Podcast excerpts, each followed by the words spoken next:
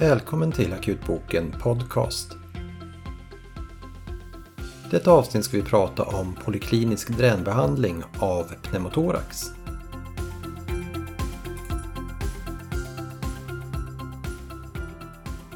Vi har i tidigare avsnitt pratat om behandling av spontanpneumotorax.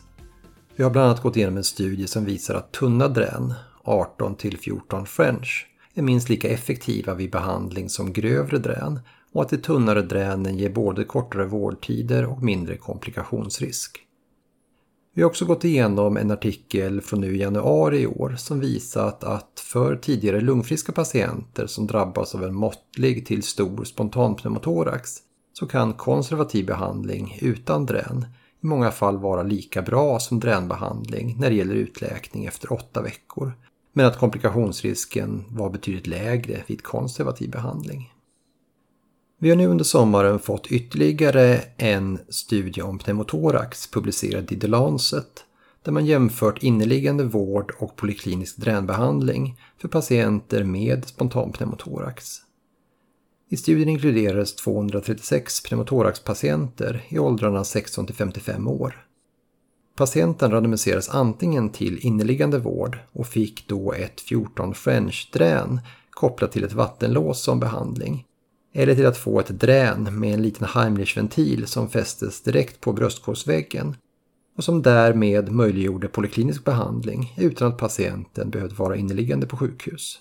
I studien användes ett mobilt drän av märket Rocket Plural Vent men det finns flera liknande drän på marknaden, eh, bland annat True Close, vilket är ett vanligare alternativ här i Sverige.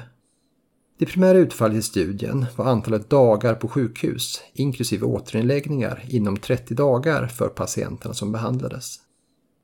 Utöver det primära utfallet tittar man även på komplikationsrisker, symptomen under dränbehandlingen och risken för att patienterna skulle få en ny pneumotorax.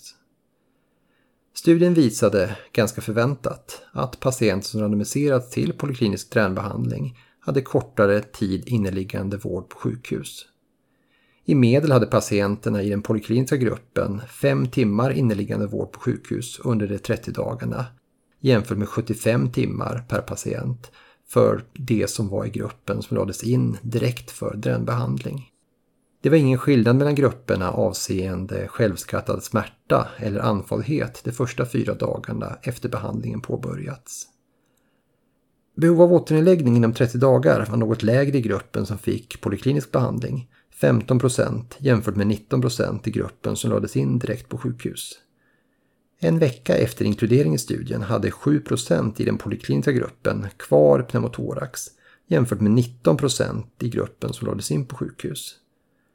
Vid längre uppföljning var det dock ingen statistiskt signifikant skillnad mellan grupperna avseende pneumotorax utan i båda grupperna var risken för en ny pneumotorax inom ett år cirka 25 procent vilket är i enlighet med flera tidigare studier. I gruppen som behandlades polikliniskt var dock risken för så kallad allvarlig händelse högre och 14 sådana händelser registrerades i den polikliniska gruppen, vilket motsvarar en sådan händelse för 12 procent av patienterna som behandlades polikliniskt. Definitionen för allvarlig händelse var dock alla händelser som gjorde att patienten behövde återinläggning på sjukhus, vilket gjorde att de allvarliga händelserna som rapporterades var till exempel ökande pneumotorax trots behandling, blockerat drän, drän som lossnat, läckage från drän och behov av aktiv sugbehandling. Liknande händelser inträffade även i gruppen som låg inne på sjukhuset för behandling.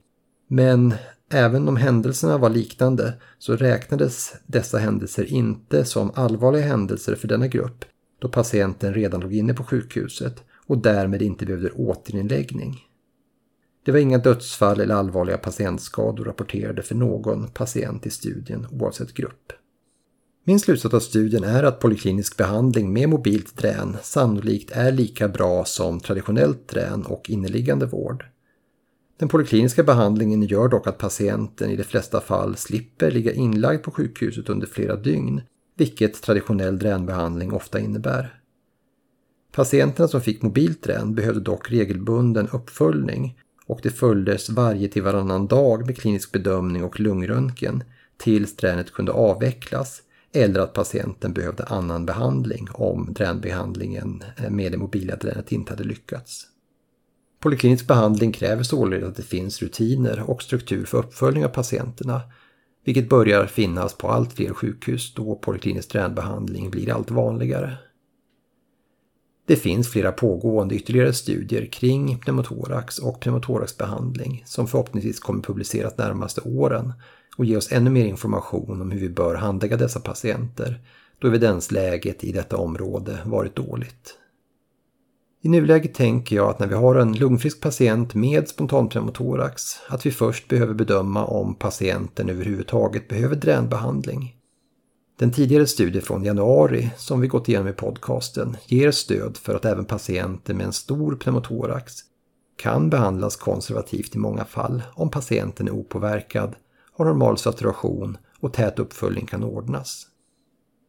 Om patienten inte är lämplig för konservativ behandling eller om konservativ behandling misslyckats tycker jag att man bör överväga ett mobilt drän, speciellt om det går att ordna uppföljning av patienten dagligen efter dräninläggningen.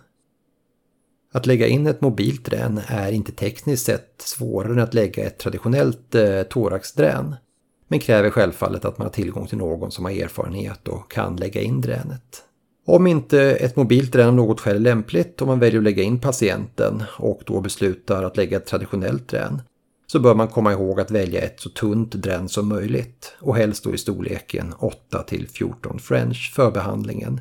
Då tillgängliga studier talar för att ett tunnare drän sannolikt är minst lika bra som ett grövre drän men ger patienten mindre obehag och också minskar risken för komplikationer.